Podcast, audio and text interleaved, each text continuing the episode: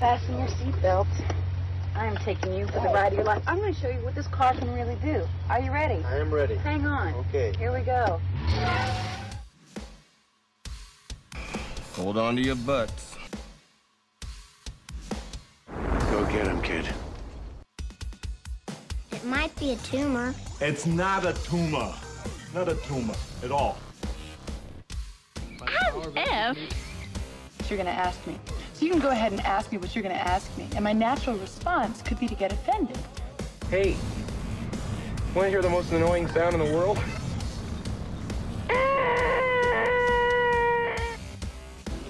Yeah, well, you know, that's just like uh, your opinion, man. All right, all right, all right. You're listening to the 30 something movie podcast. One movie each week, 30 years in the making.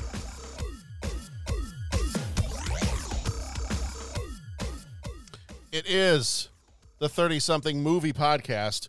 This episode is brought to you by the letters A, B, and C, and the number 322, which is probably the number of times the F word was used. In this Oh, at least. Welcome to. Sesame Street.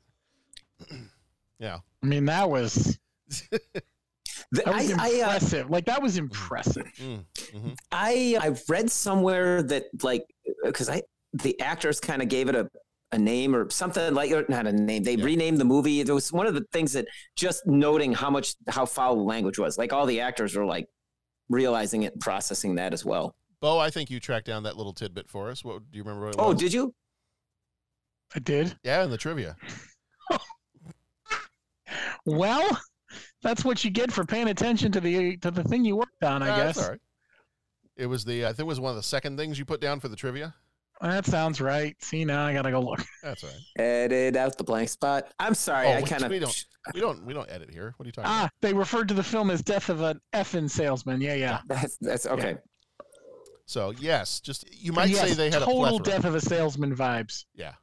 Yeah. So this one uh, we haven't told you yet what the movie is, but it's Glengarry Glen Ross. So we spoil freely here, so just this is your only warning really. Visit our website 30podcast.com where you can leave a rating, leave a voicemail, become a co-executive producer via Patreon where you get all kinds of great extra bonus content there and join the rest of our Patreon co-executive producers. Thank you so much as always to those who join us there and and uh, help the show out financially and keep things running. But uh, yeah, so any anybody wants to head on over there and throw a little bit our way each and every month, you get bonus content there for that, and you get a, a big old thank you from the bottom of our hearts for helping us out there. And we appreciate each and every one of you and, and have loved getting to know all of you as well. Yes. So as you can hear, I'm joined by a couple of other salesmen this evening. I've got uh, Pat and Bo. Pat, how are you doing? Great guys. Hey everybody. Hey Pat, listeners. Pat, how many deals have you closed tonight? Zero. Pat, I don't know. I how have you, not. I don't know how you expect to get the car. I I'm not gonna be getting the car, man. I'm not oh. gonna be getting the car. Okay. Well, I hope you didn't try to go getting coffee because it's not for you. It, yeah, Coffee. I, coffee's For for, closers. closers. Coffee is for closers. Yes. Yep. Bodacious, how are you doing? I'm well, John. Good. I'm I'm pondering whether I'm gonna whether I'm gonna go out tonight. Okay. Are you Oh. pon- are you pondering what I'm pondering? Well, yes, of course. I, good. I'm glad somebody is. I don't know what I'm pondering. Well, real quick before we get started, we have a couple of. I, I picked out a couple of different social media updates that we get from time to time, and we had one from at Dock, Docking Bay 77 Pod. They said, and this was a, a maybe a little bit while back. They said, "Just finished your Reservoir Dogs episode. So glad you guys liked this movie. I saw it in college on VHS a year after it hit theaters. My best friend made me. I loved it." And then they went on to answer the three questions, and our three questions from that episode because it was more than a couple of days ago, so I had to go back and look them up again. Our three questions for that episode were what is your favorite song from the 70s? Because they kept replaying Mm. the hits of the 70s radio station. What's your philosophy on tipping? And if you were a cop, would you be willing to go undercover? And so Docking Bay 77 Pod said three questions Hotel California is the favorite 70s song. Yes, I tip. And uh, yes, I tip. I was a waiter in college. And last answer is I would be a terrible cop. All right. Fair. Now, at the time this episode, I'm trying to think ahead to when this episode, the Glenn Gary Glenn Ross episode, is going to be released. I have a feeling that. Let me take a look real fast. I believe this episode should be coming out. Are we looking at middle of August? For this Sure. one, yeah, we're probably looking at kind of middle of August for this episode. And at the time this is released, it might still be a week or so away. At the time of recording, later this week, I'm actually joining the Docking Bay 77 pod for a Star Wars trivia contest. Oh, right on. So we'll we'll see how well I can remember everything from Star Wars Trivial Pursuit all those years ago. I'm sure it's still up there. I think you'll be fine. I probably will be. I think it's going to be an epic battle. I, I think it'll John. Be okay. I think I'll be okay. And I think the Shirley podcast guys might be moderating. So Oh, okay. So that's that should be a There good you one. go. that should be a good one. Looking forward to it. All right. Do you guys have anything else before we jump into Glenn Glenn Gary Glenn? See, here's part of the problem. With a name like Glengarry Glen Ross, and the fact that I have had one adult beverage so far before we started recording, means that I'm not going to be able to say Glengarry Glen Ross every single time. I don't know how anyone says Glengarry, Glen Ross. I don't know. I'm gonna have to without slowing down. I'm down gonna have to slow down. and making it a thing. I'm gonna have to slow down. The triple GS or something. You Glenn know? Gary, Glenn Ross. There we go. I'm gonna I'm gonna have to treat it like it's the name of a drink. I'll have a Mm. Glenn Gary, Glenn Ross. There. Glenlivet. I Uh, mean, Glenlivet. I'll have a Glenlivet, Glenn Ross. there you go.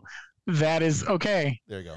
Patreon fans, those of you listening, make that drink. There you go. Glenlivet, Glenn Ross. Yeah. I'm not sure what it is. I'll have a Make Glenn that Livet. I'll have a Glenlivet, Glenn on the rocks. Mm, There you go. there you go.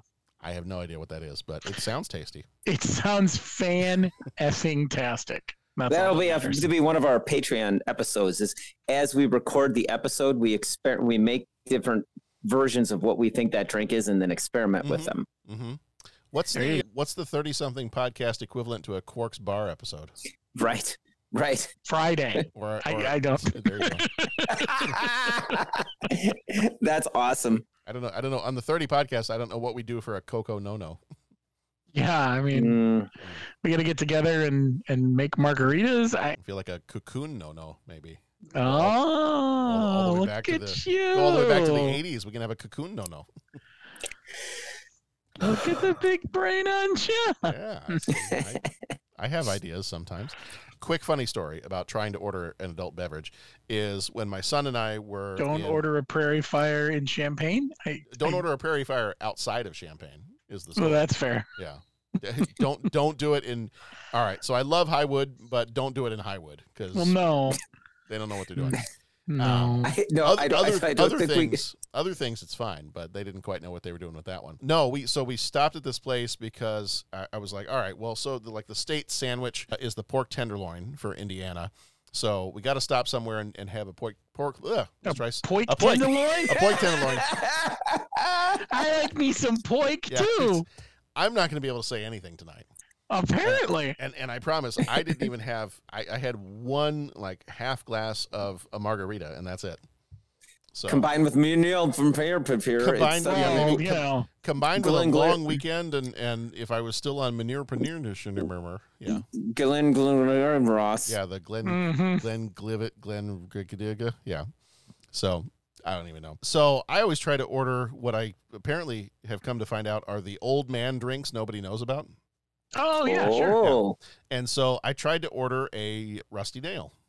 Mm, oh. So I was like, "Do you guys know how to make?" And so I've just started to order it by saying, "Do you know how to make a rusty nail?" Because if I just try to order it, people look at me funny because all of the bartenders and all of the waiters are like 14 years old. So, it's true. uh, and so I asked, I said, "Do- "Do they know how to make it?" He's like, "Well, I can go back and ask." And I said, "Okay, I'll give you a, a quick little heads up here. It is a Scotch with Drambuie."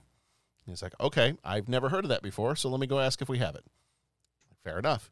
So he goes back and he asks, and he comes back and he's like, "Yeah, no, we don't have the uh, the stuff to make that." I said, "All right, fine. Then I'll just do I'll do the one on the rocks." And I, I picked one of the scotches that was on the menu, and he comes back and he's like, "Yeah, we don't have that one." Like, okay, so let me do this one. and he pulls it up on his little iPad and he goes, "Yeah, we don't have that one either." No Coke Oh. Pepsi. Okay. Why don't you just tell me what you got? Why don't you just tell me what's available? that's Um, right. That's right. That's it. And so then after the third one, he's like, "Yeah, we don't have that one either." I'm like, "You know what? I'm going to stick with a Diet Coke. Let's just let's just go that route, and and we'll be okay." And to his credit, about five to ten minutes later, he comes back and he goes, "We checked up in the attic and we found some Drambuie. Would you still like the rusty nail?" And I'm like, "Yeah." So mm-hmm. so I yes, I would. so I had my drink. I drank my drink, and it was it was excellent. It was very nice. But That's awesome. Yeah. That's awesome. that's a story unrelated to Glenlivet, Glenn Ross. I'm just gonna call it that for the. It's easier to say that than the Glengarry. It's just, Easier. it's, it's too many too many G forces there. So that's what I'm gonna call it from now on. So, all right. Our movie this time around is Glenlivet, Glenn Ross. Came out on the 2nd of October, 1992. Rated R for obvious, very obvious reasons. Runtime was 1 hour and 40 minutes, directed by James Foley, who did At Close Range and After Dark. Writers were Dave, David Mamet was the only writer. He did the play and the screenplay. This little mammoth guy. yeah, you know, he's done a couple things here or there. He did The Untouchables and Hoffa, both movies we have talked about so far. Producers for this one were Jerry Tokofsky and Stanley R. Zupnik, and they both did Dreamscape and Fear City. Music was done by James Newton Howard, who did Major League and Pretty Woman. Cinematography was done by Juan Ruiz Anchía, who did Spartan and Blackthorn. Editor was Howard E. Smith, who did The Abyss and Point Break. Budget was 12.5 million. The box office was 10.7 in North America. Flickmetrix gives it an 81%, and Cinema Score gives it a B minus. Starring Al Pacino as Richard Roma. He was in Serpico and The Godfather. Jack Lemmon, who died in 2001, played Shelley Levene. He was in The Apartment and Grumpy Old Men. Alec Baldwin was Blake. He was in Beetlejuice and Working Girl. Alan Arkin was George Aronow. He was in The Rocketeer and Edward Scissorhands. Ed Harris played Dave Moss. He was in Apollo 13 and The Truman Show. Kevin Spacey played John Williamson. He was in The Usual Suspects and LA Confidential. Jonathan Pryce was James Lingk. He was in Tomorrow Never Dies and Game of Thrones. And Bruce Altman played Mr. Spannel. He was in Regarding Henry and The Paper. So, some quick trivia here. And uh, thank you again to Bo for tracking down the trivia for us for this episode. Yeah, Um, man. We had, he said, well, a couple different things. We already mentioned the one that they named this the death of an effing salesman. Uh, which the actors referred to this story as. One of the other ones, Jack Lemmon, said this cast was the greatest acting ensemble he had ever been a part of. And, And that's kind of saying something yeah, from Jack I mean, Lemmon. I mean, he's been had a around. storied career. I mean, he's been around a while. So to say this was the best acting ensemble he'd been a part of. But This is also director James Foley's and Alec Baldwin's favorite films of their own And that's interesting coming from Alec Baldwin, too. because because he's in it for like a hot second. I know. Like, What a great monologue. What a great hot second. You know. well, yeah, exactly. I mean, if you're going to be there for a minute, let's make it that minute. Yeah. I mean, I guess it's fine because I mean, you could be like Ray Charles and say like Blues Brothers was your favorite movie.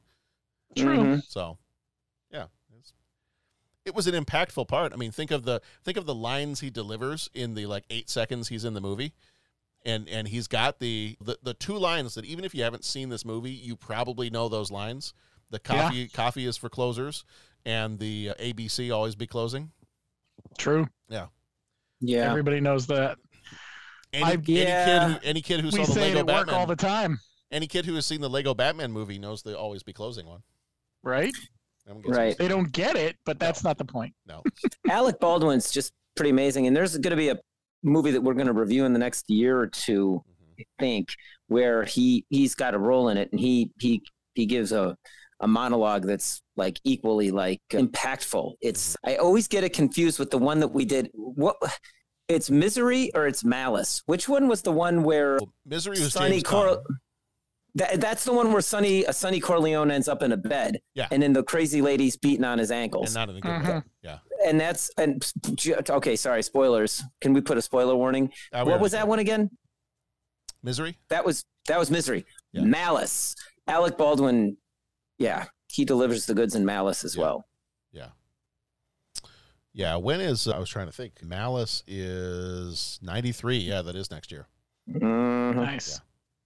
Yeah. mhm. yeah, all to say Alec Baldwin. Pretty awesome. Yeah. Let's see what else we got here. So David Mamet based his original play on his own experience working in a real estate office in the 70s during the time that he was a struggling playwright. He apparently was the was Kevin Spacey's name, John Williamson. He was that character. He was the office manager who was giving out the sales leads and handling the paperwork and all that stuff. So kind of Mhm. based on based on some stuff he dealt with in real life. Bo, I appreciated that you threw this one in here because I was curious about it. I, I kind of thought about it after watching the movie, how this movie does not really, would no way, shape, or form pass the Bechdel test. No. No.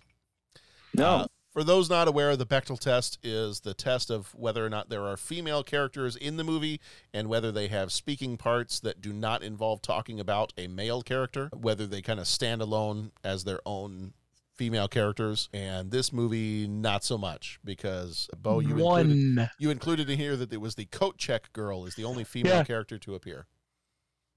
No secretary at the office, even though they reference a fake one all the time. Yeah. Just the coat check girl. Yeah. So, and then uh, Patrick, I, I figured you would appreciate this one as well. So, the soundtrack's incorporation of Al Jarreau's rendition of Irving Berlin's Blue Skies Yes. is, is an allusion to blue sky laws, which are state Oh. regulations intended to prevent fraud in the sales of securities. Oh, interesting. So, supposedly, the term was popularized by a Kansas Supreme Court justice who said he hoped to protect investors from speculative ventures, quote, no more basis than so many feet of blue sky. huh. Interesting. So, Interesting. And that is a that's uh, knowing knowing how much of a jazz man you are. That's just a fun rendition of the song, anyway. Yeah, it, it really yeah, is. that was cool. Me, It was. uh, It was. let me open. I'll open this up and play a little bit for us here. Yeah, man. Play a little bit. As I recall, the soundtrack was pretty. Yeah. Blue sky is smiling at me. Nothing but blue skies I see. In the morning, there's bluebirds singing a song. Nothing but bluebirds from now on. I never saw the sun shining so bright, never saw things going so right. Noticing the days hurrying by when you're in love, my how they fly. Blue, blue days. And that kind of like the the jazzy version of that, kind of picking up the pace a little bit and, and Mhm. mirrors that frantic pace of this whole movie. Yeah. Yeah. I really. That was. Yeah. That was some pretty awesome stuff. You know what I'm saying? Yeah. And another interesting thing, a for the kind of the production side of things, when one of the main characters is in a position of power, they are chewing gum. Hmm. So I did not notice this. So I was kind of interested when you put this in here, Bo, that Al Pacino, when he's kind of mocking Ed Harris's attitude, Levene when he's insulting Williamson, and then Williamson when he's revealing to Levene that one of the deals is no good, that they, they're not going to buy anything from anybody. In all of those situations, the person in power is chewing gum. Yeah, that was one of those. As I'm reading it, I'm like, huh. Yeah. Interesting. Just a little treatment to help set the scene. Yeah. Mm-hmm. All right. So real quick, here is the kind of the overall synopsis of the movie. When an office full of New York City real estate salesmen is given the news that all but the top two will be fired at the end of the week, the atmosphere begins to heat up. Shelley Levene, who has a sick daughter, does everything in his power to get better leads from his boss, John Williamson, but to no avail. When his coworker Dave Moss uh, comes up with a plan to steal the leads, things get complicated for the tough talking salesman. Here is the trailer, and we're going to be back in just a second. Let me have your attention for a moment. Put that coffee down. Let's talk about something important. Because we're adding a little something to this month's sales contest. As you all know, first prize is a Cadillac Eldorado. Anybody want to see second prize? Second prize is a set of steak knives. Third prize is you're fired. Somebody should stand up and strike back. Somebody Yeah? should do something to them. Alex is on Earth. Yes. What can you do? I gotta tell you, I'm ready to do the Dutch. I know what I'll do. I'll go out and rob everybody blind and go to Argentina. You think you're a thief? We're just talking. We are? Yeah, we're just speaking about it. Speaking about it's an idea. We're not actually talking about it. No. It's a robbery. It's a robbery? No. And what is it we're so afraid of? All you need, a little boost. Tonight is the thing. So be it. What happened? What happened? We had a slight burglary. Criminals come and they, they take, they steal the phones. They stole the phones. They stole the. Oh. You robbed the office. Oh, sure, I robbed the office. Oh, sure. You did that? Will you get out of here? How can you talk to me that way? Are you talking to me? When I talk to the police, I get nervous. You know who doesn't? Uh, who? Thieves. What's your name? Al Pacino, Jack Lemmon, Alec Baldwin, Ed Harris, Alan Arkin, from the Pulitzer Prize winner, Glengarry Glen Ross. This is how we keep score, Bubby. All right. So our major moments in this one, I've got about five major moments we're going to touch on. And our first one is Alec Baldwin coming in as the motivational speaker. I will refer to him as here at the beginning here, and he's got his uh, acronyms to help him out with his motivational speaking. As I joked earlier, we we have a little bit of a vocabulary lesson a la Sesame Street with the ABC. This is where we get probably. yeah, Like I said earlier, even if you've never seen this movie before, you've probably heard these couple of lines from the movie when he starts in on the whole ABC thing and the coffee is for closers. A, B, C. A always B, B, C closing. Always be closing. Always be closing. A, I, D, A. Attention, interest, decision, action. Attention. Do I have your attention? Interest. Are you interested? I know you are, because it's or walk. You close or you hit the bricks. Decision. Have you made your decision for Christ? An action. A-I-D-A. Get out there. You got the prospects coming in. You think they came in to get out of the rain? A guy don't walk on the lot lest he wants to buy. They're sitting out there waiting to give you their money. Are you gonna take it?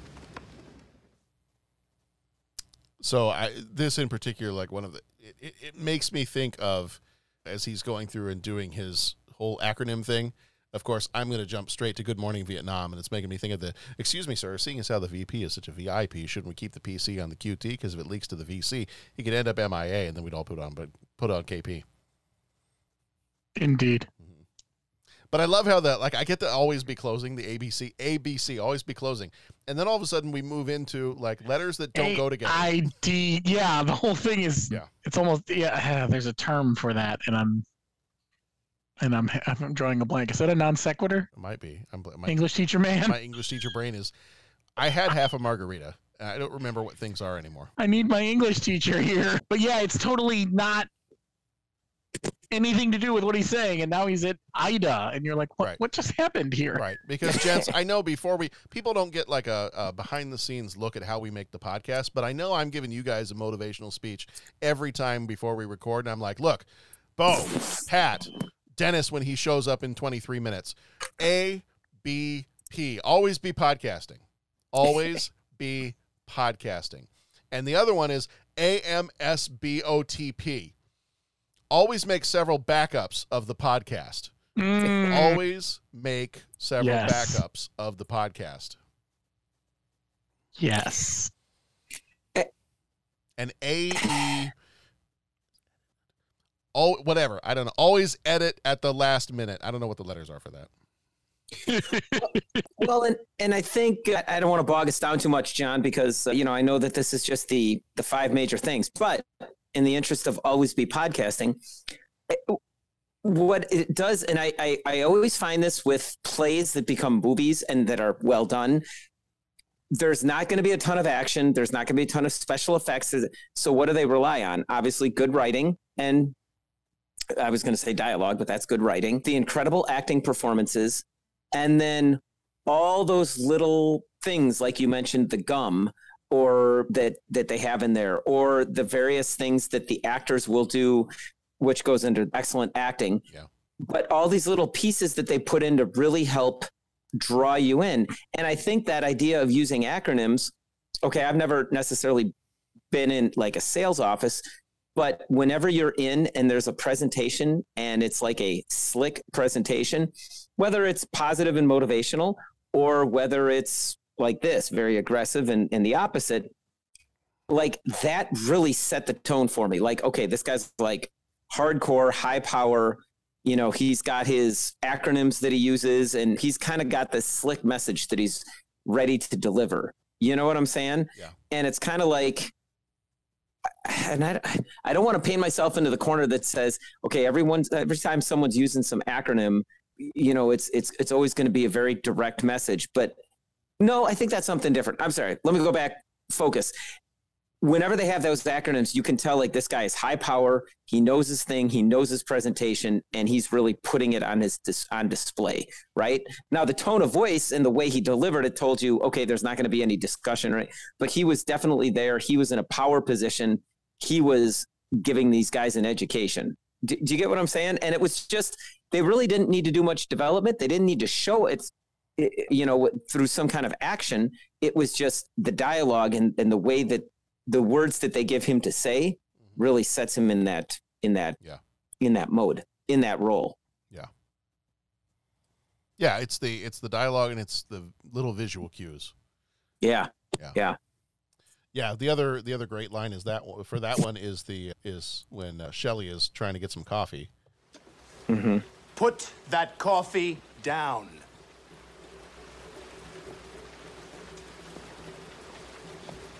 Coffee's for closers only. Yeah. Yeah. And he's kind of like Shelley's kind of chuckling. He's like, "What? what? Are you Yeah. serious? yeah So it's a pretty tense scene. Like this first opening moment is pretty tense because you've got, and like we said, Alec Baldwin. He's in this movie for for what, like three minutes, maybe four minutes, if even Mhm. that. And you know, he's kind of walking in as like the expert, and he's telling all these guys what to do. And then, of course, Ed Harris, his character, David Moss, like starts to give him a little bit of attitude. And he's like, "If you're so awesome, what are you doing, like slumming it down here with us?" And he's like, "Look, I this is why I'm here. This is why I do this. This is what, and and I love that scene. You know, he kind of almost gets up in his face a little bit, and he's like, "You see this watch?" And I, Mhm. I I loved what they I loved what they did with that one. I I actually pulled this one, so this is directly from uh, Glenlivet, Glenn Ross. What's the problem, pal? You, Moss. You're such a hero. You're so rich. How come you're coming down here and waste your time with such a bunch of bums? You see this watch? You see this watch? This watch was on your daddy's wrist when they were shot down over Hanoi. He was captured, put in a Vietnamese prison I saw it camp. coming. He knew. there it was Anytime, ever sold a watch, anytime he starts talking confiscated about watches. Taken yeah away. yeah yeah The way your dad looked at it, this watch was your birthright. Anytime he starts talking about like- watches. I I always thought that was from a different movie, but I was it was so great to see that show up in this one. yeah exactly So we do get the scene where they make the decision to, or a couple of them make the decision to steal the leads. They've got these Glengarry, Glen Ross leads that are supposed to be solid gold. Like that's what's going to get them over the hump. That's when they, that's going to help them win the car. And so they kind of make a kind of make a plan. A couple of them make a plan that they're going to steal these leads. Like they'll make it look like a break in. You know, they'll uh, steal the phones, do all this other stuff, and uh, they're going to take the leads, and that's how they're going to get a hold of those because John Williamson, Kevin Spacey's character, is keeping them in his office and not sharing them with everybody else. Did you guys ever think any of that was going to work out for them? No, no yeah, not the way they were. Are like we have seen that this stuff only works when you have a plan, like they had in, say, one of the Ocean's movies. Right. They did not have a plan here. No. These, these they guys had might. an attempt at a plan, yeah. and the one guy just wanted the other guy to do it, so he had deniability. Yeah. Mm-hmm yeah They were not not the stellarist of crooks here. They're uh, they're like Yeah. they're like Star Lord in Guardians of the Galaxy. They have twelve percent of a plan. yeah, yeah and I think twelve percent might be generous. That- right. Yeah, I, the whole thing just the whole movie was just desperate. It was just desperate. Desperation was the only vibe I got from it. Well, that, yeah, exactly. That's the thing. That's that's the whole, like you said, the whole vibe of the movie, and that's what I felt watching this too. I was like, this is. I, I can imagine that you can watch this movie and be inspired by these guys hustling, like trying to like get their get their deals closed so they can have some coffee and maybe a car, but just for the game that they all play. I'm sure somebody can watch this and go, "Man, that is amazing. Like what these guys can do and and how they can convince people to do this and this and this." I'm watching the whole movie going, "Man, this is sad." Mm-hmm. Like it's just it's just it is it's desperation and like almost every moment is desperation. And whenever a deal is going to fall through, they all get desperate. Yeah. They all turn on each other. Yeah. Yeah. Yeah, like rats, you know, like like like rats over saving over the fighting over the same Right. you know piece of food or to get out of a uh, get out of a flood. It's just it. Yeah. Well, and we've got the scenes in the movie where Richard Roma, so Al Pacino's character, it doesn't really show up until a little bit later in the movie, and we kind of get the idea that he's the top seller, and he we have this whole kind of segment where he is he's working what I'm going to call the missing link. So Mr. Lingk is he's trying to get him to go through with this deal. He does. He's he's got a check from him, and there's a whole thing later on in the movie where they talk about he comes back and he's like, "Well, you didn't you didn't cash the check." Did you? Because my wife doesn't really want to do this, and I, I can't do this, and I'm sorry I'm letting you down. And he's got every single three person- days. yeah, every single person in this is desperate. Like, not only are the salesmen desperate, but even the guy that invested in some of the real estate comes back and he's desperate. He's like, I gotta, you, you gotta, I gotta have the check back. Like, I can't do this. I can't. Uh, you almost get the sense that Jonathan Pryce's character, Lingk, if he doesn't get this check back, he's going to jump out the window. Yeah. Mm-hmm. Like I absolutely got that vibe from his character. Like he's in tears. He just whatever it is that he's paid for this, whatever it is that he's done, it is not going to go well for him if he's like he's he's at the end of his rope. And if he doesn't get this check back, who knows what's going to happen to him. Mm-hmm. Towards Yeah. the towards the end, we get uh, Shelley Levene comes in and believes he's got his big break, that he made a big sale, and he is excited because he has not closed anything in quite a while. Which is funny because then we find out later on from Roma that Shelley Levene was known as uh, Levene the Machine Yeah. back in the day. So he was a he was a big seller back in the day. You sort of get that impression when he's yelling at uh, at Kevin Spacey about who was the top, who was the top for eight months, blah blah blah. You know, uh, but you never. But the way these guys bluster all the time, you never know if it's true. Yeah. Because it's probably not. you you, you kind of don't trust what any of these guys say is true because that's kind of what their whole job is. You know what I'm saying? Like Right. that's Bo, I also appreciate the one of the other quotes that you pulled for us here was the line that I think if I could go back as either a teacher or a parent and I get really frustrated, I think I might start using this one more often. Will you get out of here? Will you get out of here? Will you? I'm trying to run an office here. Now, will you go to lunch? Go to lunch. Will you go to lunch? I frankly nobody's got to tell me twice. You say go to lunch, I'm gone. I'm lunch. that's it. You're not gonna have to. You're not gonna have to say it three times. I'll go to lunch and No, yeah. I am a fan of lunch. I mean, I Never met a meal I, I didn't like. yeah, lunch lunch good. Yeah. Skipping lunch bad. Oh, like very bad. Very much bad. you know, why would- why would you do that? I, I don't know. That's it's madness. But uh, a, a funny line from the movie. Just you, you can tell like he is also desperate. He's just desperate for these guys to just shut up and do their work. And and if they can't, just get out of the office for a little bit.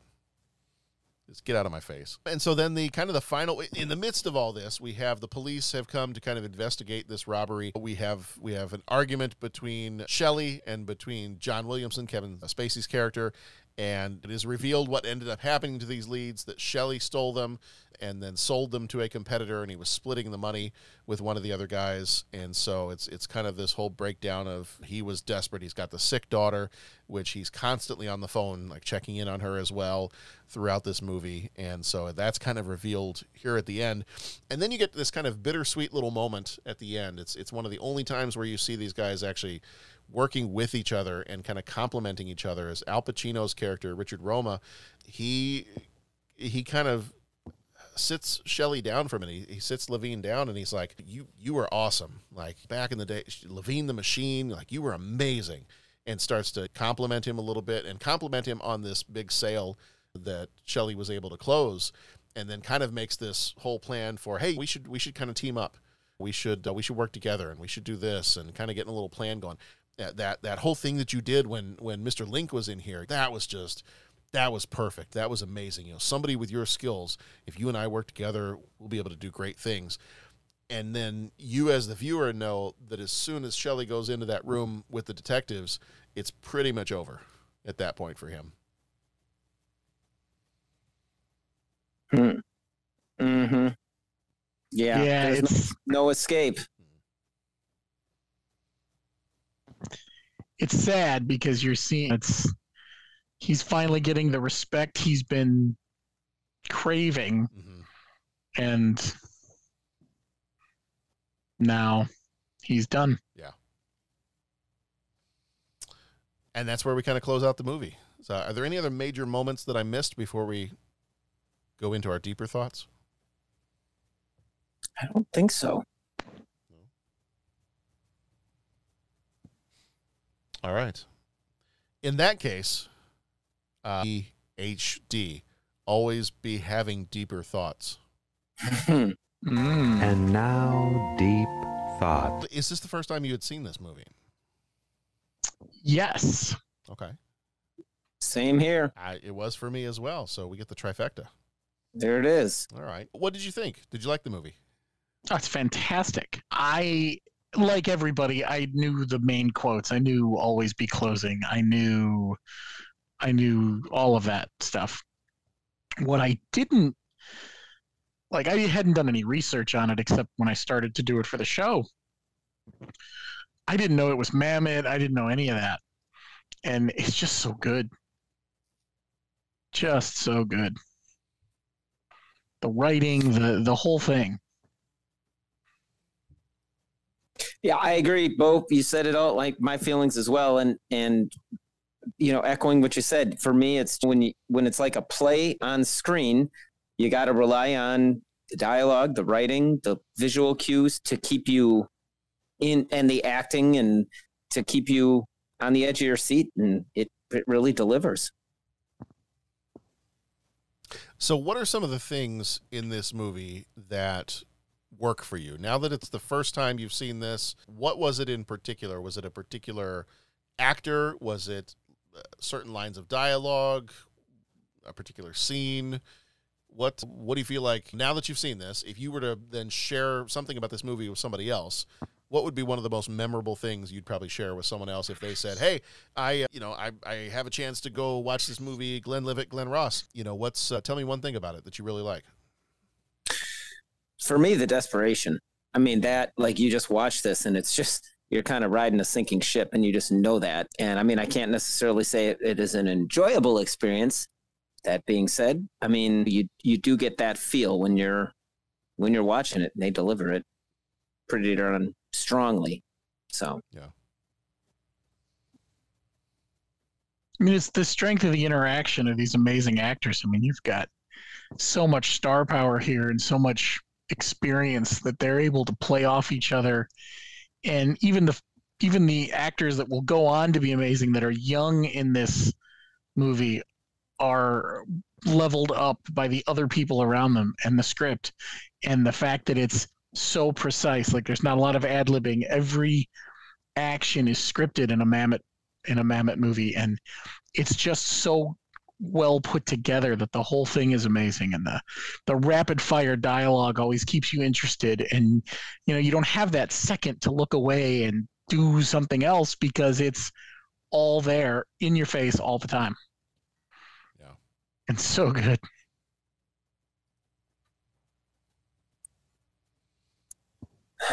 Is there anything about this movie that does not work for you?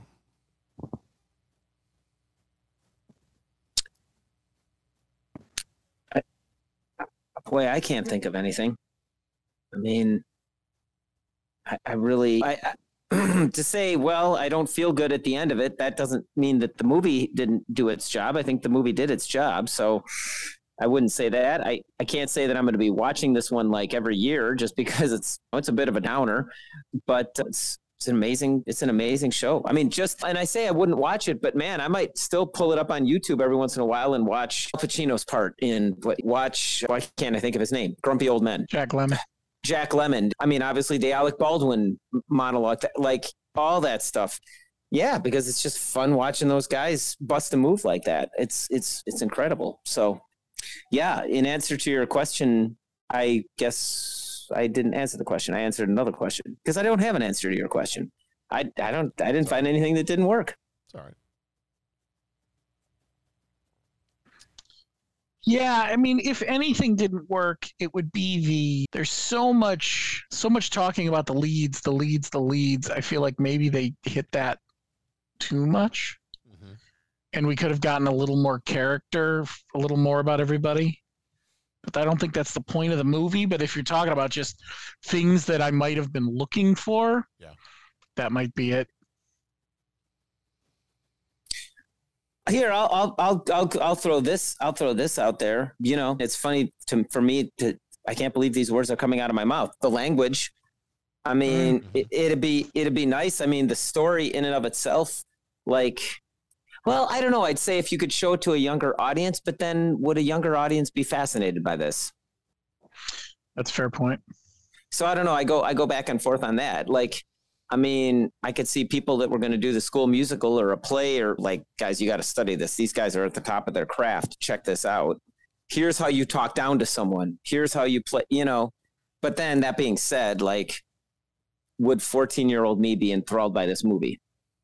You know, I'd be like, okay, that, you know. Uh, so I don't know. I say that, but I don't know. You start armchair for me. Something this awesome I start armchair cornerbacking it, all you're going to do is mess it up. So yeah, I'll, I'll retract. I'll retract my statement. I feel like if you were going to watch a movie that was about sales or about kind of having some kind of a hustle that you got going, you know, uh, this is not one I probably would share as a motivational movie for something like that. Um, I mean, it's mm-hmm. got some great scenes and it's got some of the great lines, but I'm thinking of other stuff like would you would you show this one or would you show Wolf of Wall Street? Would you show would you show Wall Street? Would you show The Found? I'm just trying to think of some other movies that are kind of related to the idea of of sales and of trying to, you know, broker deals and, and things like that. And and I think this one, I don't think you show this one as a as a motivational one. I think you show this as the kind of like the broken side of things. It, it does. It goes back to that idea of desperation, and that's really what this movie is all about: is the desperation of it. It's not. It doesn't glorify any of this at all. Like this does not. Watching this movie does not make me want to go be a salesperson. Yeah. No. No. It shows you the dark side of it, the cutthroat side of it, the yeah, the desperation. Yeah. Well, it it seems borderline a con job, right? Like they're not. Oh yeah, they're full of it. Yeah, I mean that's kind of the thing. Is it's so, not like okay. That's a it, not to interrupt, but is it a con job or are they selling real property that's just crap? I mean, I guess that's a con job in itself, but yeah, yeah. I mean, I, I if, if, I'll be the blunt instrument. Like I, to, that's just splitting hairs. You know mm-hmm. what I'm mm-hmm. saying? Uh, it's and it's almost like right. So, how can I say this?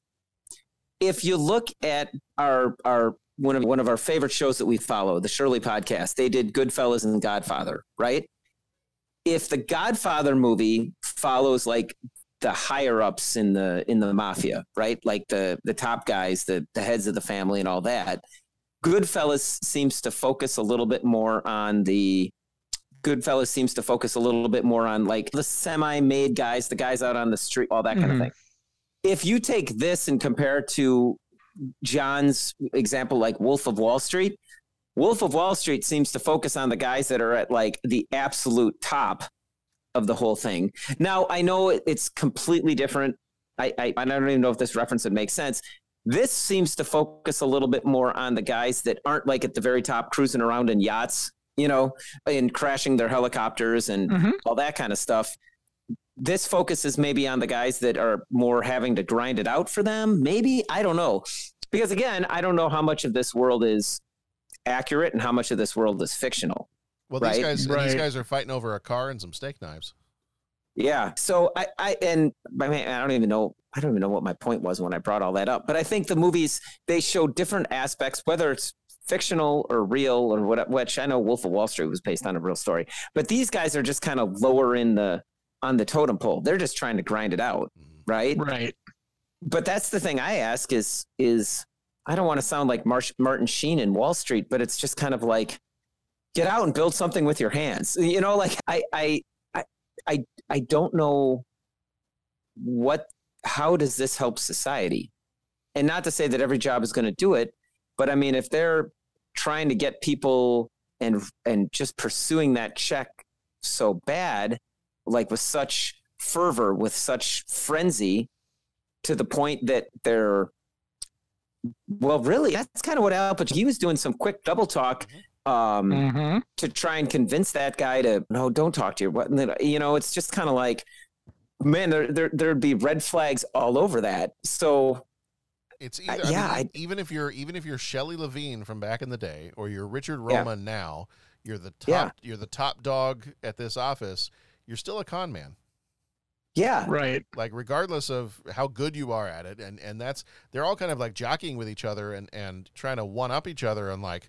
Well, this is how good I am. Like, look at me. Like, I'm when he when Roma lays into Williamson after he kind of does that whole thing of, oh, don't worry, Mister Lingk, we cashed your check. You know, we already and he messes up his whole deal.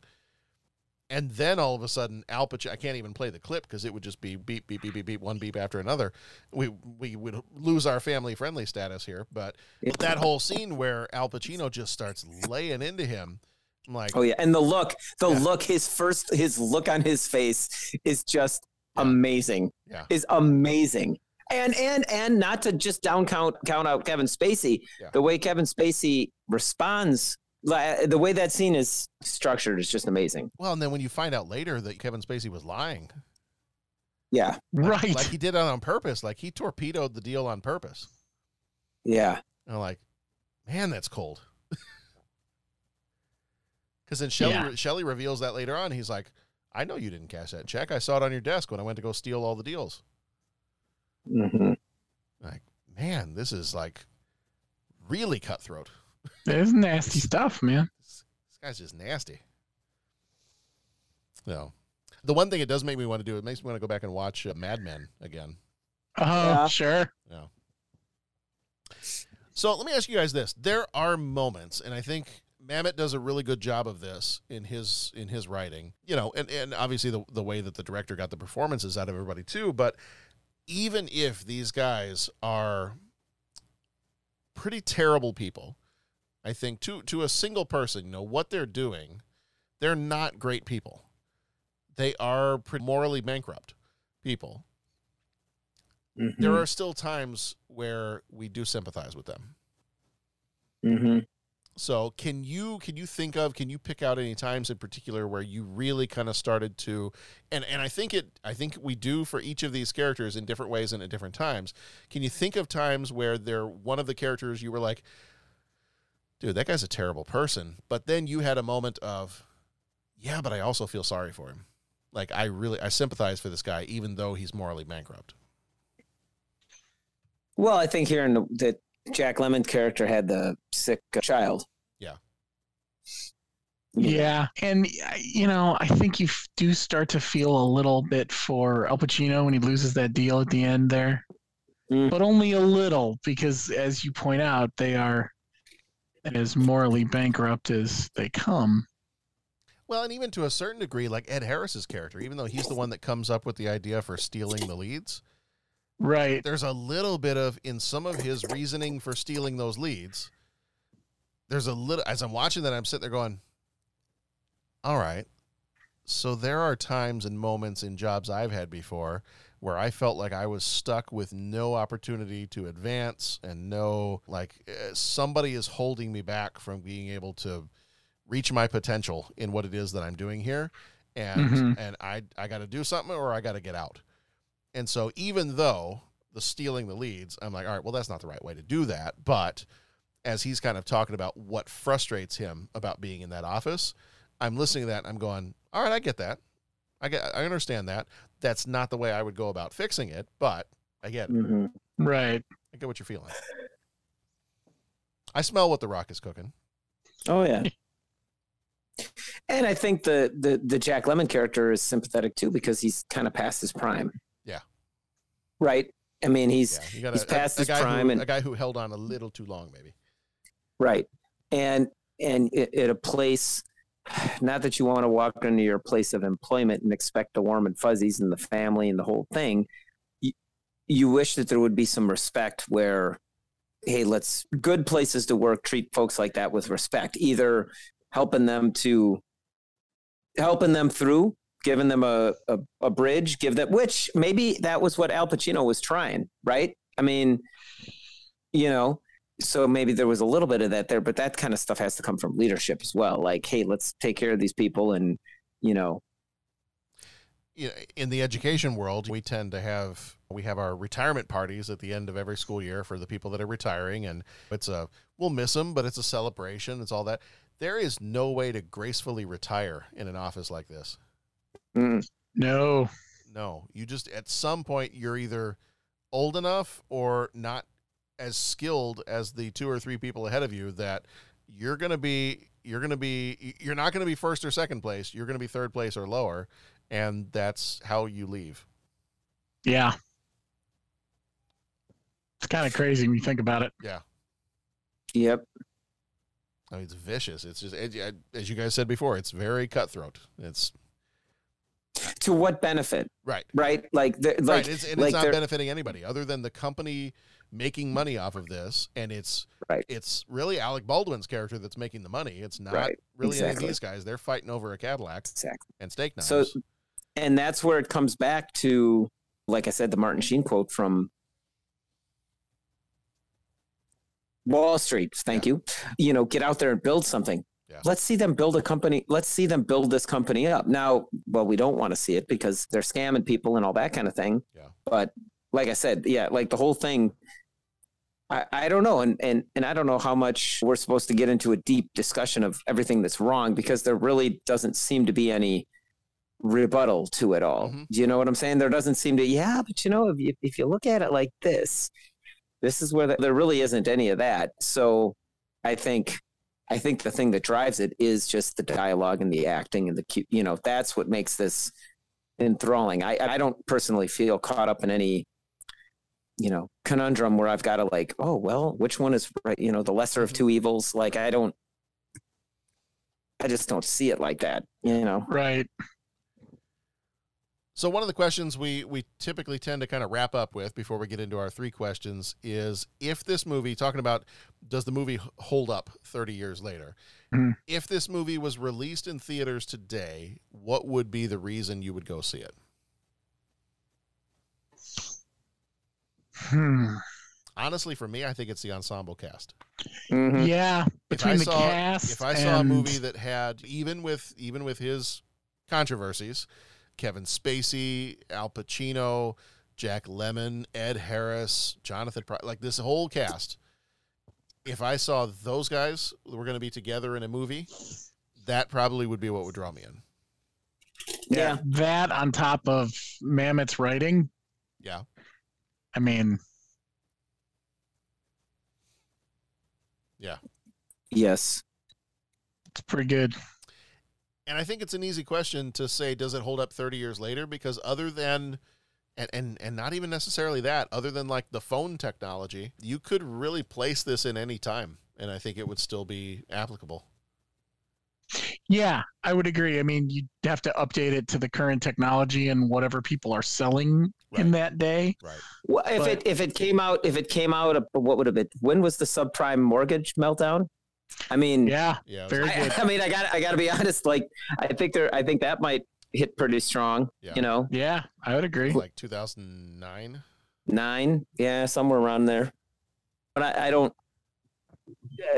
I'll tell you, there's there's been some times right around that time when when Tammy and I were renting, buying a house, getting started, like there were some conversations that I walked out of, and it was like you kind of learn that, and, and I mean everybody listening out there, I'm so terribly sorry, but you know, uh, like you kind of learn that folks that are like selling in that aren't necessarily your friends. You know what I'm saying? Like, Mhm. and and it's interesting because I think a lot of that.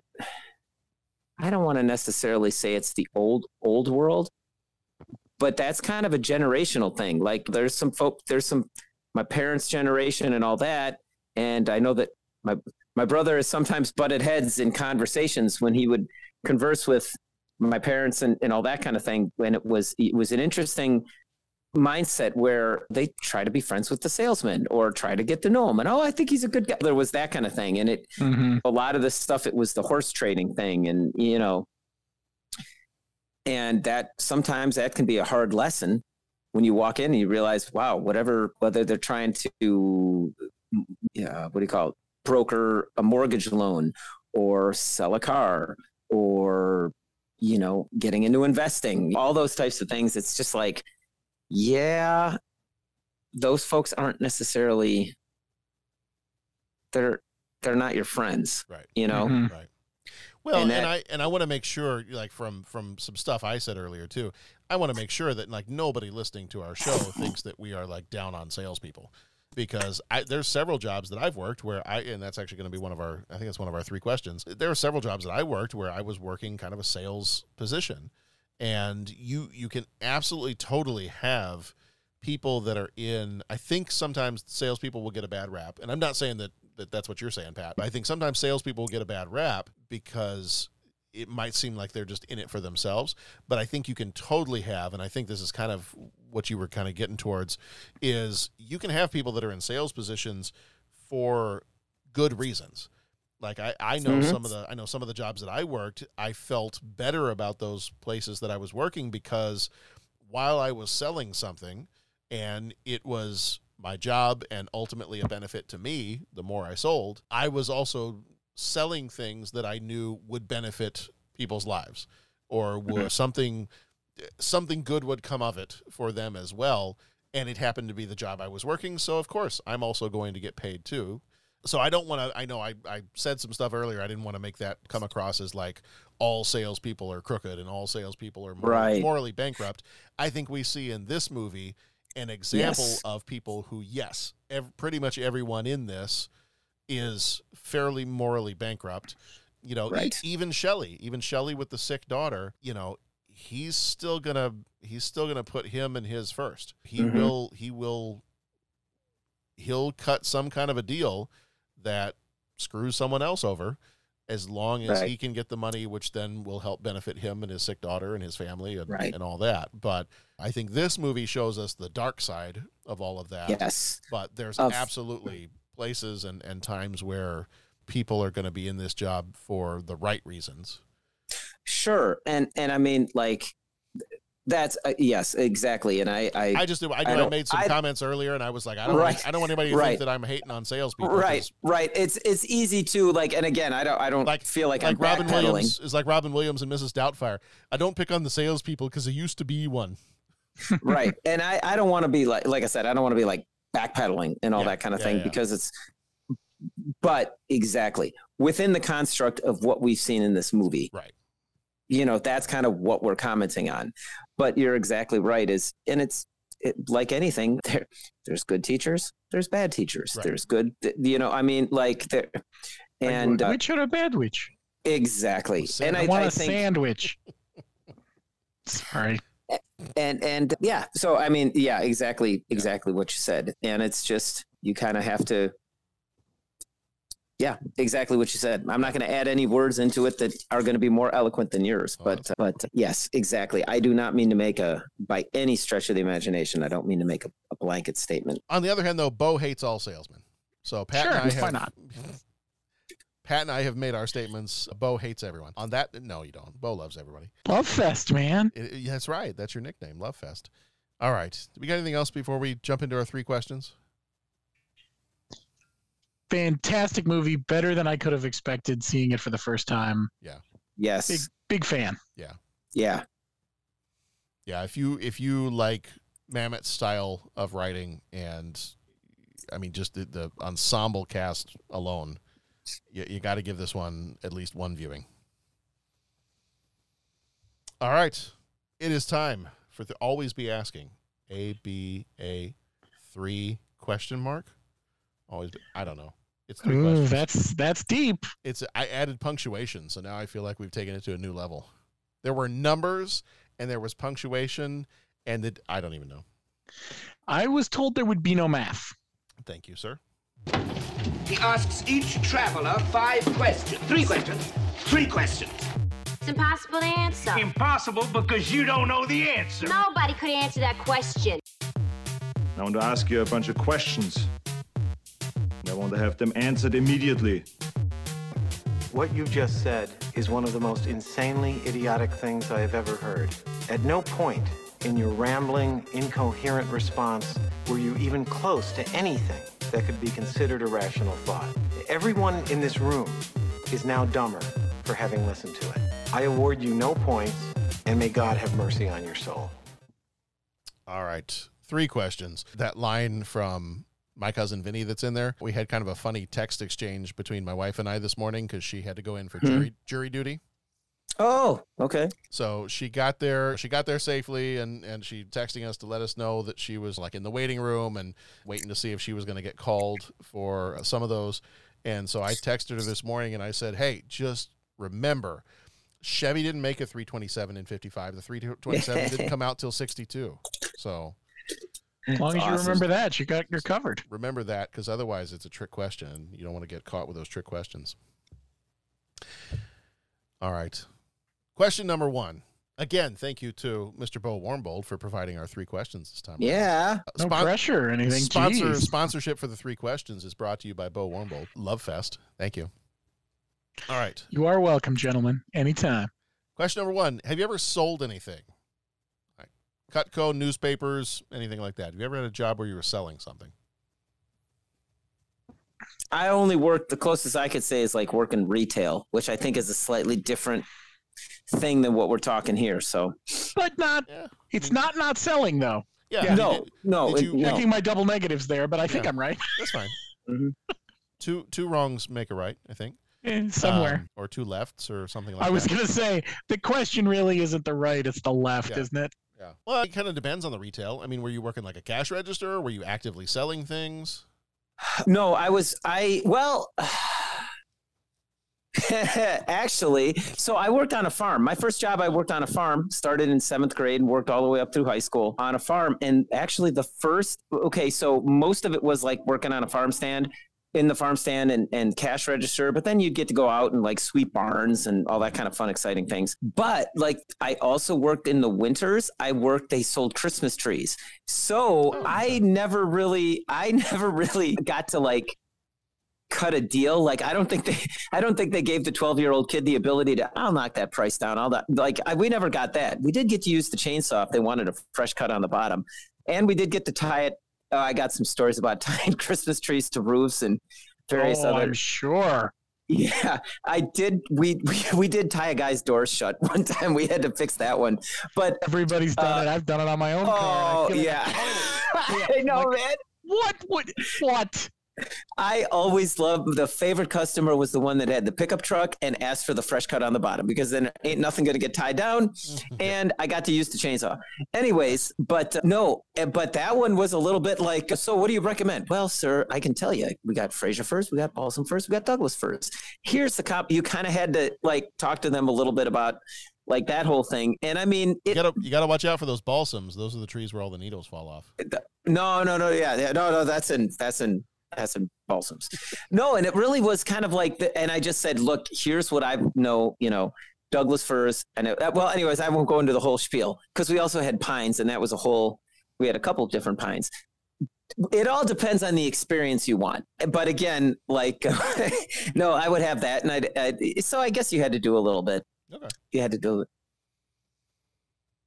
There was one funny story when I was working in the farm stand. The line was like out the door, and it was like the Oktoberfest thing. So everyone was, and they came up. They sold birdhouse gourds, and they came up and they were just like, this lady's like, excuse me, I was wondering if you could tell me what's the best way to prepare the birdhouse gourd. And the way they said prepare, like I'm triggered into like cooking. And I'm, I think I was in high school, man. I was like 15 or 16. And they're like the birdhouse gourds. And I'm not even the thing. My mom was working next to me. My God, I can't even say this without laughing. Um, the, the, the owners of the farm still bust me up about this one. And I deserved, I, I'm just like, I, I don't know. And this, there was like a line going out the door. Excuse me, can you tell me the best way to prepare the birdhouse gourds? And I'm like, I, I don't know. Have you tried stir frying?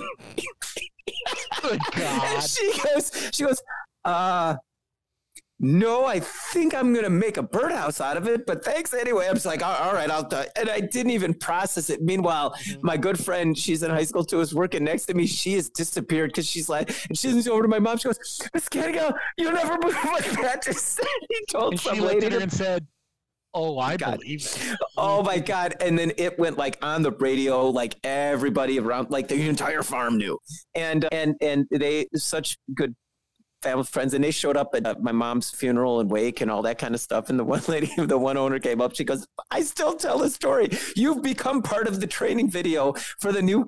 she said, "Now, if you ever get a question that you don't know the answer to, I'm just like, I know, I'm so. Oh my gosh! So we we're gonna call this the Pat rule.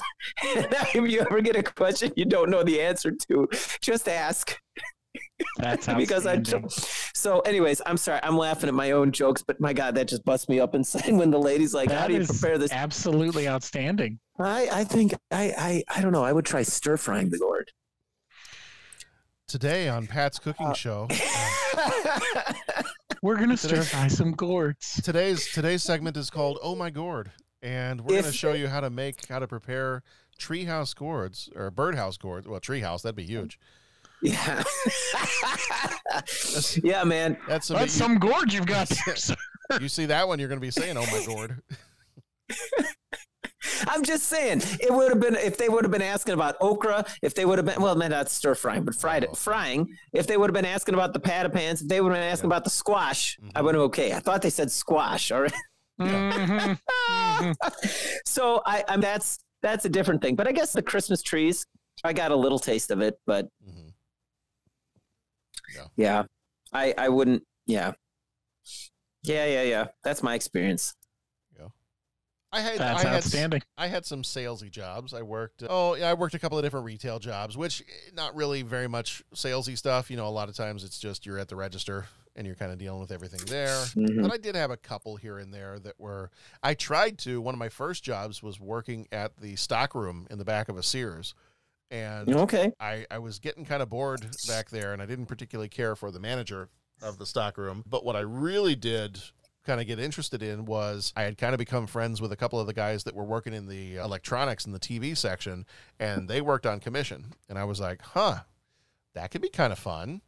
And so I remember applying to get one of those jobs, but at that point I was I was too young. Like I was like what was I maybe Mm. 17 at the time.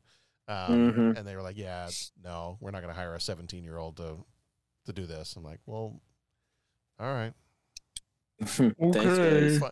Fine then. I'm going to take my ball and go home." so no, I the one probably my favorite one, uh, one of the only retail jobs that I I actually enjoyed. Well, a couple of them really. I did work at a bookstore, and that one was kind of fun. Like it wasn't. There's no like pressure to like make sales. You're not working on commission or anything like that. In fact, I don't think any of the jobs I ever had, I never worked on any kind of commission. But you know, the bookstore was kind of fun because you know people would come in and they'd ask you for recommendations and you can talk to them about this and that and oh help them find something they're looking for. And then working at the Apple store, like that was a lot of fun. There was being able to because they kind of teach you when you go in there. They're like, look, we're not are we selling things to people? Yes, we're selling things to people, but frankly, we're Apple. If somebody walks into our store, they already want to buy something we've got. So Right. it's not it's not like a hard sell. You just when people come in, find out what it is that they want. Like find out what it is they're trying to do, what's going to benefit them and then show them some options. Like show them, "Hey, this is what you want to do something with photography here are the things that we have that can help you do whatever it is you want to do with photography. You want to start producing your own music? Here are the things that we've got that can help you. This would be the best computer for producing your own music and stuff like that. So Mhm. it wasn't like that was one of those jobs where like I didn't feel like I didn't feel like I needed to take a shower at the end of each day because I had conned somebody into buying something they didn't really need. It was one Right. of those. It was one of those deals of, you know, th- this is my job, and I will, I will show you here what it is that will help get you to wherever it is that you want to be, and it's up to you if you want to buy it or not. And so it was very much, very much kind of a, a no pressure kind of a deal. Mhm. So that's pretty much it for me. Just a couple of different, couple of different times where I was in kind of a salesy type job. What about you, Bo? never as a as a job so much oddly enough but i did volunteer for a local church they did a, a big summer festival every year back in the day and they sold those old ad books you used to get Oh, at those things Mhm, mhm. so i was selling ad space in that ad book and getting the copy from people and then putting it all together and then we would well, they actually self-published there Yeah. which was kind of cool. They had the whole printing press downstairs and everything. So yeah, I sold ad space for a little while, sort of. I remember doing that a little bit with like the high school newspaper. We'd like had to Sure, go, yeah. go, go get some advertising from some of the local businesses and things That like makes that. sense. John is funny when he was on the was it for baseball? Yeah, it was for baseball. They had to sell one of those like coupon books. Mm-hmm. Oh yeah. Oh yeah. And so he there were some times and he actually I think he really enjoyed doing it. And so there were some times where I like I would drive him to a different neighborhood where some of his buddies wouldn't have necessarily strayed too far because a lot of them were freshmen or sophomores. So I'd drive him out to another neighborhood that somebody probably hadn't hit up yet, and he'd take his stuff and he'd go door to door and he'd sell several of them. He actually sold them pretty quickly, but he was funny because then he would he would he'd kind of joke with me. He's like, he's like, man, every time like I think old ladies love me because every time I go to a house and it's like an older lady like living there, they always buy stuff from me. And I and I said, I don't know. I mean, you're, you're a handsome 14 year old guy. I mean, maybe the old ladies think you're kind of cute. And I said, Do you want me to? I can drive you. There's like a senior living place over here. Do you want me to drive you over there and see if we can knock out the rest of your coupon books in one night? And he's like, I don't know. That's probably not a bad idea. I'm like, no, I'm not driving you over there. Go sell. Go, go sell whatever you got to sell, and let's get home. That's outstanding. But he's he's kind of convinced that he's got an age bracket that will always buy from him. There it is. Well, Mm, he's got- he may not got- be wrong. I mean, he's you know. got his angle. At, at this got point, his angle. They just wrong. want to, they just want to pinch his cheeks, you know. Right. And I and I told him, I said there is a there's a finite amount of time where that's going to work for you. Right. So milk it. Right. I mean, Right. Lord knows we all wish we had back in the day, right? Now look at us. at, at 41, I can't go do that now and have it. No, No. no, No, that's that's a little that's a little different. it's just Um, weird. Yeah, it's, it's a little it's kind of creepy at that point. The creep can roll, man. The creep can roll. The creep can roll. What is your no question number two? What's your favorite go-to coffee drink? Mm, I can answer this one real easily because I don't like coffee. there you go. So mine Tea. mine is a favorite go away coffee drink. In fact, my my child that I just was speaking of, John, he is now very much the the only coffee drinker in the family, and he does love a. What did he tell me?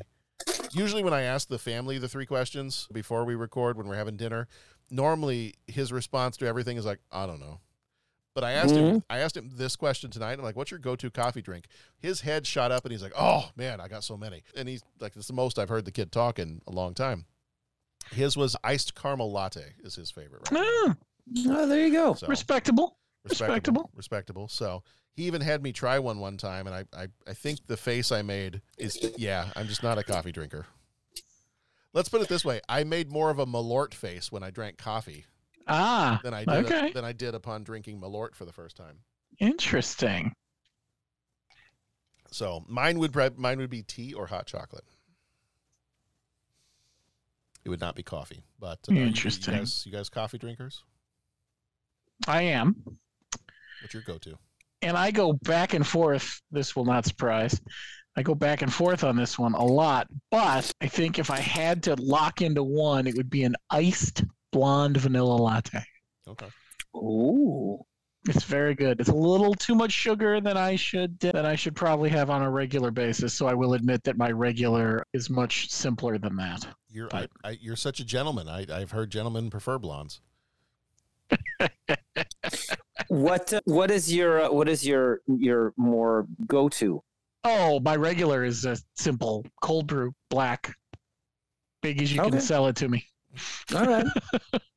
Uh, considering as, as as I think we have mentioned, uh, as we some of us near our older ages, we have pills and things we have to take that preclude other things. Black coffee is where I where I have to draw the line these days.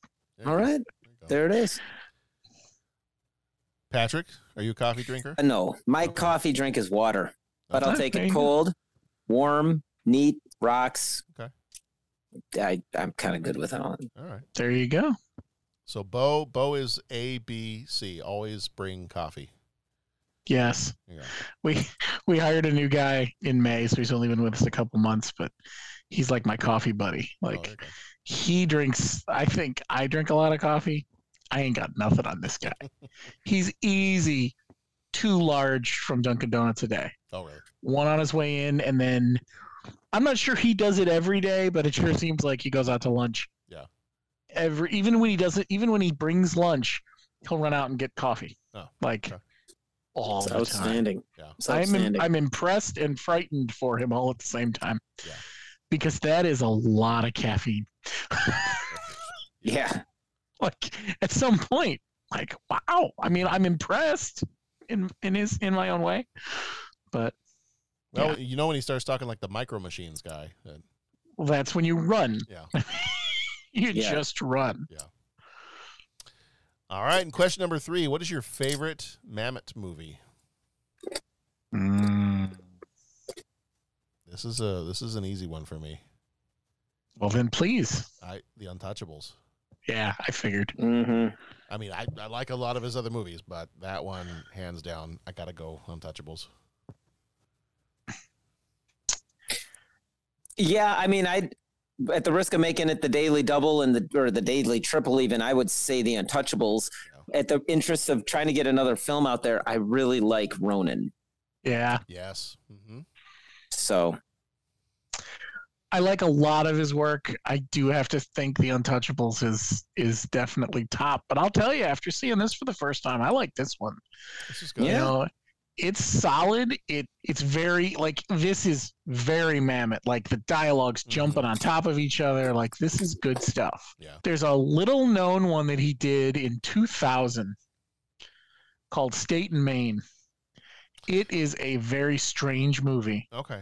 I've heard but of it it. is very fun. I haven't seen it though. And again, kind of like this cast, it's a little crazy. Like Alec Baldwin's in it, Yeah. Philip Seymour Hoffman, William H. Macy. Uh, maybe Alec Baldwin's not in that one, but Clark Gregg, Julia Stiles. Like it's another one where you're like, wow, all these people got together to make this movie, and it's I would swear Alec Baldwin's in it, but maybe I'm crazy. And it's probably because David Mamet picked up the phone and said, hey guys, I want to do this movie. You know? Yeah. Yeah, he is in it. That's so weird. I'm not wrong. But I'm swear I'm looking at the cast list on IMDb. I'm not seeing him in there. No, but if you look at the picture, look at that second picture. Yeah. I'm not crazy. He's in that scene. Huh. That's Alec Baldwin and David Mamet as he's directing the movie. Yeah. IMDb, go home. You're drunk. Yeah. I knew he was in that movie. Huh, I love that movie. okay. I'll have to I wouldn't. I don't know. I, I can't rank it above the Untouchables, but I Yeah. I gotta put it up there as an honorable mention. It is a solid, solid Mamet. It's twisted. Don't get me wrong. Yeah. But but it's good. Like every once in a while, I like a good twisted tale. Well, and, and my lovely wife was always uh, she was always a political science major Ah. uh, in college and everything, so we did enjoy uh, Wag the Dog when that one came out. Yes. Oh I- yeah. It took me years to get around to showing that to my wife, and she loved it too. Oh yeah, yeah. Because it's just, and it was so funny. Like, she's watching it for the first time. She's like, "Oh my god." Oh my god! Like, Yeah. yeah, kind of spooky when you think about it like Mm-hmm. that, ain't it? Yep. Mhm. Good old good old shoe. Yeah. Ah, that was a fun one. I gotta watch that one again Yeah. sometime. Yeah. No. So, so many good movies. Hard to narrow it down, but yeah, I definitely, definitely got to go with Untouchables. Mm-hmm. All right, gents. That's it. That's it for Glenn Livett Glen on the rocks. We made it through, and I don't think I butchered too many words. No, we're good. I think we did fine. We did fine. I can We're all fine here. Thanks. I, I was able to close this one out, so I guess I can go have some coffee, but I don't like it, so I'll go get something else. A tall glass of water, tall glass of ice water. That's what I'll do. This has been. You're a tall glass of You're ice a water. Tall, glass of, wa- tall drink of water over there. Only if you're 14 and, and the ladies are octogenarians. So we got coming up in our next several episodes. Again, there's a finite amount of time that that works. Next several episodes for the month of August, our Patreon episodes. I think I can announce one of these here. Jeffrey Mazuka and I had been kind of working together on maybe having him join me for some of the Patreon shorts since his his time has been limited a little bit and so he wanted to get in on some of these but didn't necessarily have the time to jump into a full recording with us. So I think Jeff and I are going to do one of the Patreon shorts for this month on the animated movie The Secret of NIMH from 1982. Oh, very oh, fun. cool. So we're going to see how we can keep that down to about 15 20 minutes. Might not happen, but I was gonna say that's a challenge with that movie it's it's going to because it is deceptively deep. Yeah. So we're going to have Love to, that movie. We're going to have to I don't know, either talk fast or something. I don't know. The other Patreon short for that for this month is Creepshow from 1982. Love that one. Mhm.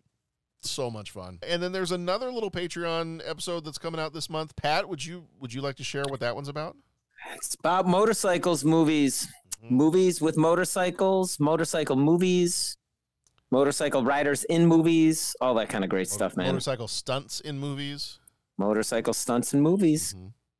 Yes. Is there a rubric for those of us that There is a I'll I'll share out the list with you of kind of our topics that we're looking Sweet. for. There's like that's all I need. I just need a little something something. favorite two of these, favorite three of these, that kind of Sure. thing. Yeah. I'll I'll send that to you. Pat and I were kind of texting a little bit back and forth to kind of nail that down and, and I think not only I was just texting to Pat the other day to get his approval on the topics and not only did I get approval, I got his responses texted back to me already. So Yeah, man. Oh, there you go. Pat doesn't mess around with this kind of stuff. And I wasn't No. like I wasn't sure because there were a couple questions. I'm like, how are we interpreting this? Because here are my two answers if it's this question. Yeah. Here are my two answers if it's this question. And if we're going to end up asking both questions, now you have all four answers. So Right. there you go. Right. So, all right. For the rest of August, we've got next week is Captain Ron. The week after that is Wayne's World. Week after that is White Men Can't. And then moving on into September. I don't think we've announced any of the September ones yet. So this is what we got coming up for next month in September. Our Patreon episodes, Patreon shorts that'll come out in September. Q, the Winged Serpent. Such a great, ridiculous kind of monster B movie kind of a thing. Cat People from 1982. And our main Patreon episode is going to be The Dark Crystal from 1982. Nice. So a lot of 82 stuff we're, we're catching Cool. on the Patreon side of things. Our regular episodes for the month of September, this is going to be some fun stuff. Our first episode of September will be Medicine Man.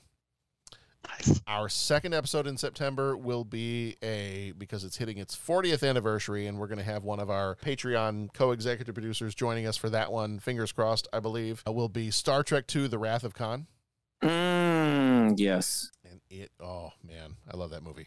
Yeah. Yes. Yeah. Love it. But then after that, Lorenzo's Oil, Forever Young, and Death Becomes Her. So- Outstanding. We have got some good, good stuff coming out here over the next few weeks or so. Gentlemen, Bo, Pat, I always have fun talking movies movies with you guys. Great talking to you too, John. Yeah, John, thank you. Everybody, Good to see you, Bo. And thank you, listeners. thank you so much. Yeah, thank you, listeners. Thank you, Patreon co-executive producers. We just we look forward each and every week to just chatting up some movies and having a good time. So we glad that you're able to join us here each week and join us for a little bit of extra stuff over there on Patreon if you'd like to. Otherwise, everybody, be excellent to each other. Go watch some good movies. Go watch this one if you haven't seen it. Glenn Livet, Glen Ross is what it's called. Um, Maybe pour yourself some Glenlivet in the process while you're you watching know? it. Yeah. Have a little fun with it. Why not? Absolutely. All right. Be excellent to each other. Go watch some good movies, and we'll see you back here next time.